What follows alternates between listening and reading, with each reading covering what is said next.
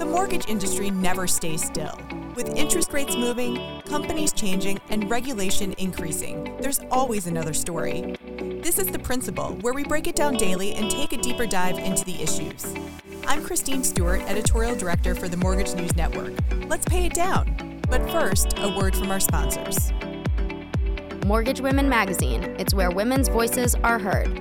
Find it free at www.mortgagewomenmagazine.com. With the industry in flux, a lot of people are wondering if it's time to make a change, and for some, it can be a debate about whether to change between delegated and non delegated originations. But how do you know if the move is right for you? Welcome to The Principal. I'm Mike Savino, head of multimedia for the Mortgage News Network, and today I'm joined by NMP Magazine writer Katie Jensen.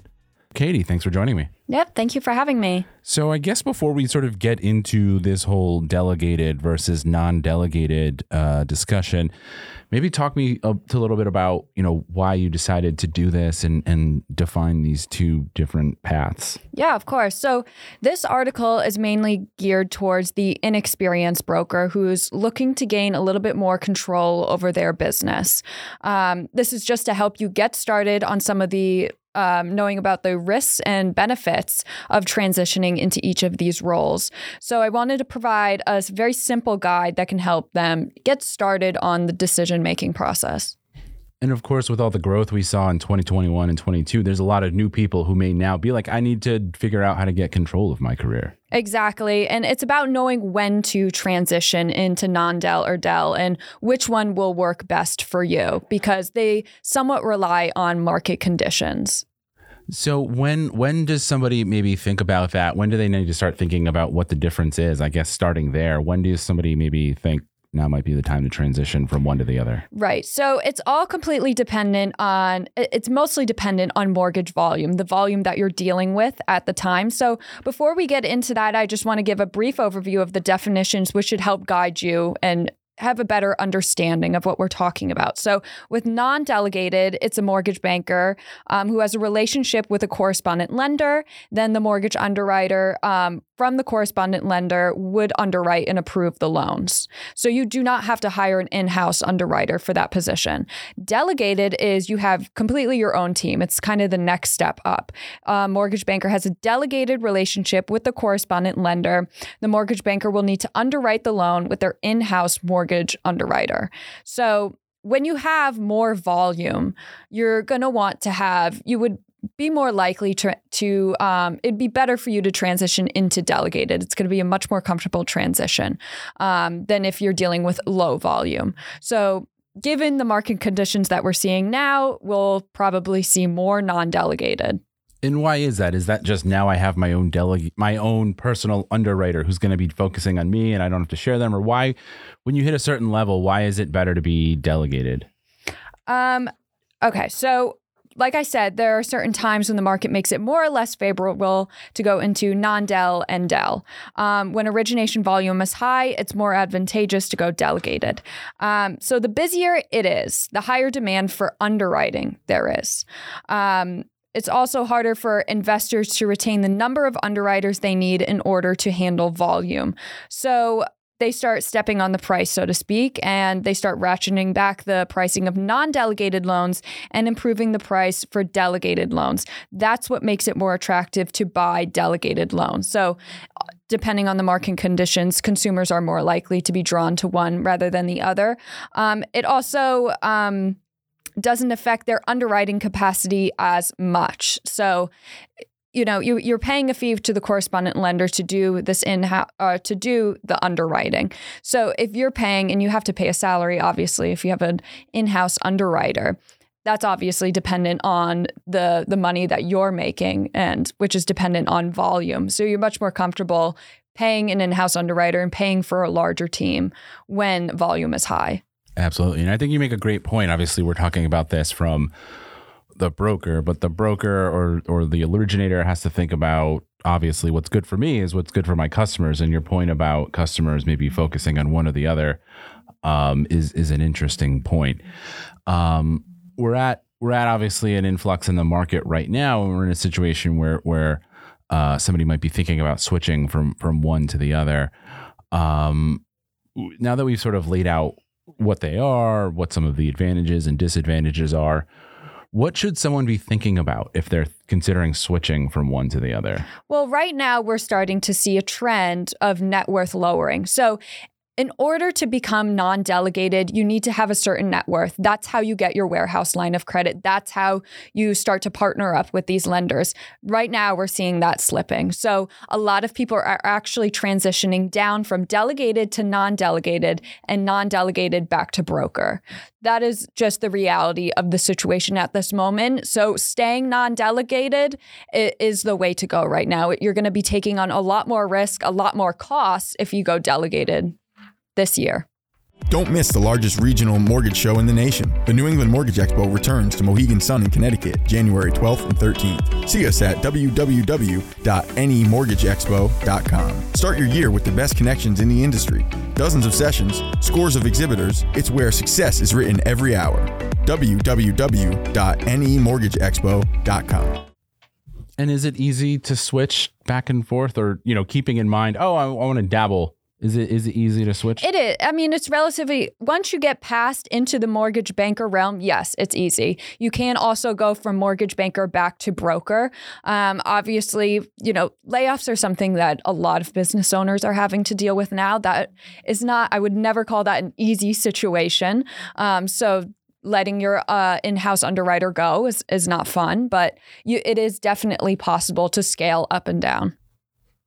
And so, specifically switching from, you know, if I'm delegated and I don't really want it right now, I'm going to go non-delegated. What what should I know? Obviously, as you just touched on, maybe there's some staffing you have that you're uh, need to build up if you're going from delegated to, to non-delegated. What are some other things maybe they need to think about? So you'll need to. Some people actually are at the same time non delegated and delegated. So let's say I'm delegated, I have my in house underwriter, but my in house underwriter doesn't do non QM. So I'm going to partner with a lender that does do non QM and they're going to handle that. They're going to handle that risk for me because I don't want to take on a non QM risk. So it's very, you could be both at the same time. You can easily scale down. You can have your underwriter work for less hours, start paying them less, and then rely more on these correspondent lenders especially as you pointed out, if there's an area where you know I'm not as good as assessing risk, I, maybe I'll let someone else handle that as opposed to me and my underwriter. Right. Exactly. And and going the other way, if I if I am non-delegated now, and it's just not working out, and I want to go to delegated, what what should I know? Well, you would go. So the order of operation is your broker, then non-del, then del. So del has the most risk. If you're non-del, you're gonna and you can't handle that risk. You go back to being broker and working with obviously wholesale lenders. Sure, absolutely. Mm-hmm. Um, and as you said, we are seeing trends of of people moving around. Is this a dramatic shift? I mean, you know, the market has shifted quickly. How quickly do we see uh, people moving around and, and responding to that with how they structure their business? We have already kind of seen it. So I've talked to um, a few people that work in this space, some people who are advisors to mortgage bankers, some people who work at warehouse lines, and, and they've already seen it. Net worth is slipping, people are transitioning back down. Um, you're mostly seeing it from going Del to non-Del, um, in you know in the higher realm, but also there are people going back down to the broker level. Is this detrimental to business? No, I wouldn't say so. I mean, it, it might not be what you like to do. People do this because they want to have more control over their business, and you know it, it's it's kind of like scaling up as an entrepreneur. Now you have your own team, um, but it's all dependent on what the market does. So yes, we have already seen a big transition. And some of the people I've talked to have said we have never seen as big of a transition as this. And is that just because, you know, the market shift has been so dramatic and it went from uh, a lot of places seeing historical profits to a, a, slowdown and concerns of a recession. Yeah, and it's not necessarily the fact that we're in a downturn; it's just that it happened so quickly. So it, it's it's been hard for everybody to adjust to it. It's a shock. So that sudden drop in net worth doesn't give you a lot of time to think about what you're doing and how to recover. I suggest that if you're dealing with that uh, a net worth issue um, and bringing in volume, that you talk to your warehouse lender and that you talk to your partners. Because because sometimes you can work out a deal. Some people are very strict, like if you don't have that net worth, then we're not working together. I'm sorry, you're a risk. But if you begin to talk to them and tell them how you're, you know, I'm making cuts, I'm um, increasing my marketing expenses, then you can sometimes work out a deal. Just remember to talk to people. It's impossible to hide from this. Yeah, absolutely. And then talking to them, maybe you can find a way to maintain that control and also keep maybe the staff that you have with you. Mm-hmm. Katie, thanks so much for joining me. Yep. Thank you for having me. We'll have the rest of your headlines right after this word.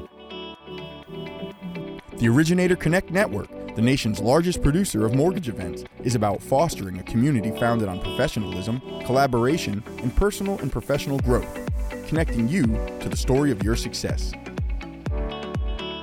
Welcome back. Here's your headlines for today, January 6th.